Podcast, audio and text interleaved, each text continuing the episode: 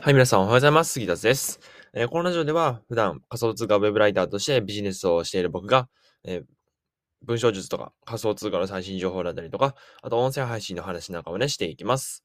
はい。えっと、今日はですね、何の話をするのかと言いますと、えっと、たまたまですね、ツイッターのタイムラインを見ていたら、めちゃめちゃ面白いものが流れてきたので、えっと、ご紹介しようと思います。はい。で、それ何なのかっていうと、クリプトパンクスです。うん、クリプトパンクスの、えー、ツイートがですね、流れてきました。えっと、池谷さんがね、引用リツイートしてたんですが、あの、これすごいですね。うん、本当に NFT って本当すごいなって思うんですが、えー、何なのかと言いますと、クリプトパンクスがですね、実は落札されまして、1体落札されまして、その値段がえげつないってことで話題になっております。はい。で、そのツイート文を読み上げるとですね、パンクス、えー、7804、7804、だから7804番目の、えー、パンクスが has been bought for、えー、1万 ETH ですね。まあ、えっと、つまり、えっと、1万イーサ。約1万イーサですね。1万イーサどれぐらいだろうな。今50万ちょいだと思うので、もうこれだけすごい金額ですよね。で、ドルに直すとですね、えっと、これいくらだ？これいくらなのかよくわからないんですけど、えっと、2600 600万 8886.78USD になるそうです。はい、こんなラジオでね、こんなこと言うとわからないと思うんですが、僕も絶対聞き取れないんですけど、まあ、日本円に直すとですね、なんと、なんと、約27億円で、えー、このクリプトパンクスの7804番目のこの絵っていうのが落札されました。えぐくないですかこれ？27億円ですよ。で、そこら辺の豪邸買えるやん、みたいな。なんかあの、普通の、あなんていうのかな。めちゃめちゃ高級、あの、量って高級住宅街とか言われる家全部買えますよ、多分。うん。それぐらいの値段が NFT で売買されたんですよ。いや、これはね、あの、もちろんね、買った人はとてもリテラシーが高い人だし、お金も、お金持ち、まあ、お金持ちじゃないと買えませんから、こんな金額。えー、まあ、そんな方が買ったと思うんですが、いやあの、こうやってね、えっと、NFT が、こう、市場規模で言うとですね、まだそんなにちっちゃいんですけども、あの、動いてるお金で言うと、もうトップクラスに近いんじゃないかな。もうここまで来ると。っていうレベルですね。27億円ってほんとそれぐらいのレベルなんで、あの、あ未来来たなって感じですね。うん。で、しかも、あの、なんだ、これすごい、これすごいのか、すごいのかよくわからないんですけど、あの、ほんまに見た目はね、え？って もう絵ですよ、ただの。ただの絵。うん。ただの絵だし、で、まあ、結構ね、僕はあの、NFT のアイコンに、NFT をアイコンにしてる方とかよく見かけるんですけども、あのー、まあ、同じような感じです。同じような感じで27億円って金額で落札されたんですよ。まあこれはね、一部その方々の趣味みたいな、まあそういう、だから言ったら前澤社長があの160何億円であの絵画を買ったみたいな、そんなレベル、そんな感じのことですね。それが、あの NFT で、まあ実現されたみたいな、実現と言ったらいいのかな。NFT で、NFT 版みたいな感じですね。うん。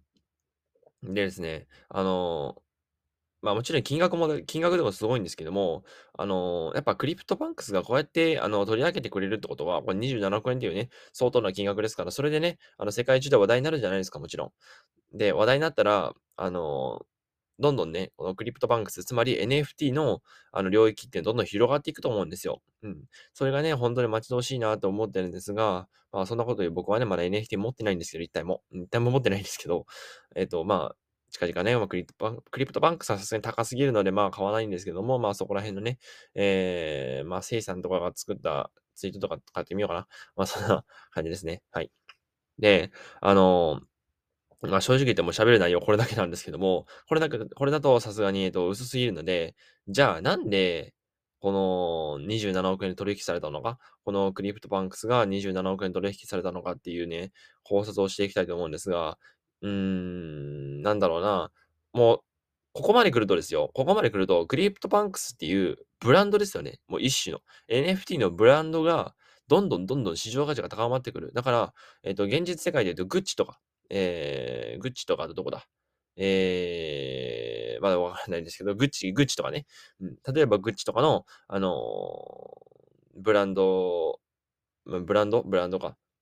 が、あの、クリプトパンクスではめちゃめちゃ大きくなっていってるっていう、まあそういう状況が今起こってるんじゃないかなと思います。うん。まあつまりね、これ何が言いたいのかっていうと、やっぱ世界中でね、結構あの、クリプトパンクスとか、まず NFT 関連で結構盛り上がってきてるんですよ。うん。盛り上がってきてる、盛り上がってきてて、まあ、お金もね、こんだけ動いてるわけじゃないですか。27億円って、約27億円のお金がこう動いてるわけですよね。めっちゃすごいことじゃないですか。でも日本ではまだ、まあ、あの、まだ普及はしてないっていうね。まあ、別にそれが悪いいとか悪いとかそういうことを言いたいんじゃなくて、やっぱこれからね、NFT って絶対来るよねっていうのを僕は改めて認識した、えー、出来事でございました。はい。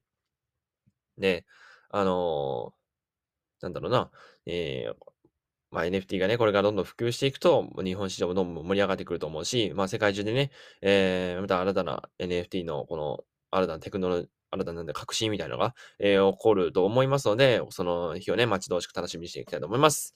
はい。っていう感じでですね、えっ、ー、と、このチャプター、チャプターって言ったらいのかなあの、一旦ここで区切って、後々にですね、えっ、ー、と、また新しい、新しいというか、まだ別の話題、別の話題、NFT 関連の、えー、話題を取り上げると思うので、ドクリプトバンクスの話だけ聞きたかった方は、この、えー、ここで、えー、ラジオをストップしていただければと思います。続き聞きたい方はぜひどうぞ。それでは、バイバーイ。はい。では、先ほどの続きなんですが、えっ、と、まあ、何を話すのかっていうと、あのまあ、NFT とかの、えー、新しいテクノロジーっていうのは、まあ、今後、今後ですよ。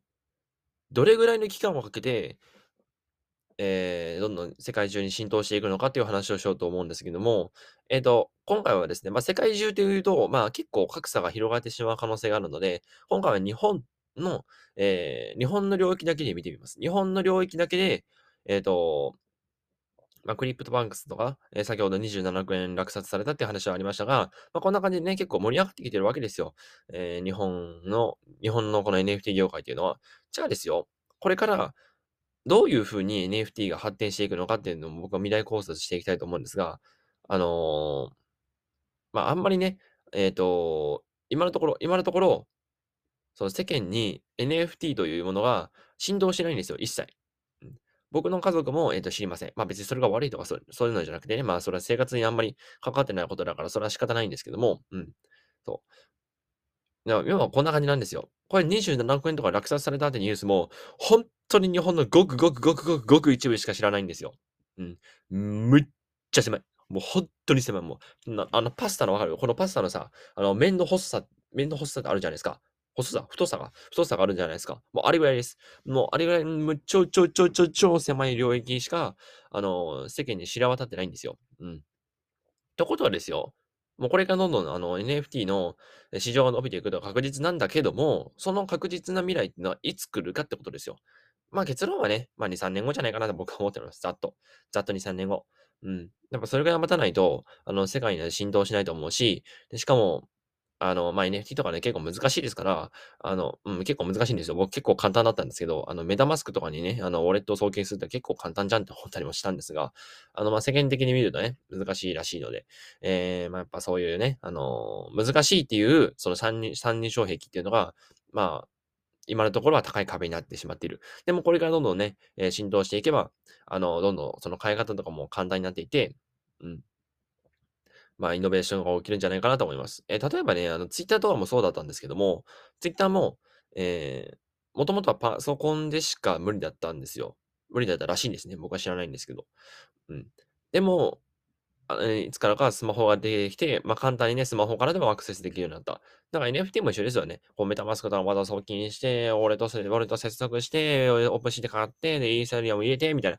まあ、そういう、まあ結構煩わしい作業っていうのはせずに、まあなんかクレカでね、一発でできるとか、まあそういう、まあ出てきてますけど、実際。出てきてますけど、まあそういう簡単なね、えー、工夫っていうのがされて、まあやっと、えー、普及するものなのかなと思ったりもします。はい。っていう感じで、まあめっちゃ雑談みたいな感じでしたが、えっ、ー、と、今日はこれぐらいで終わろうかなと思います。はい。えー、僕はですね、今日から、えっ、と、リモートなのでめちゃめちゃ楽ですね。はい。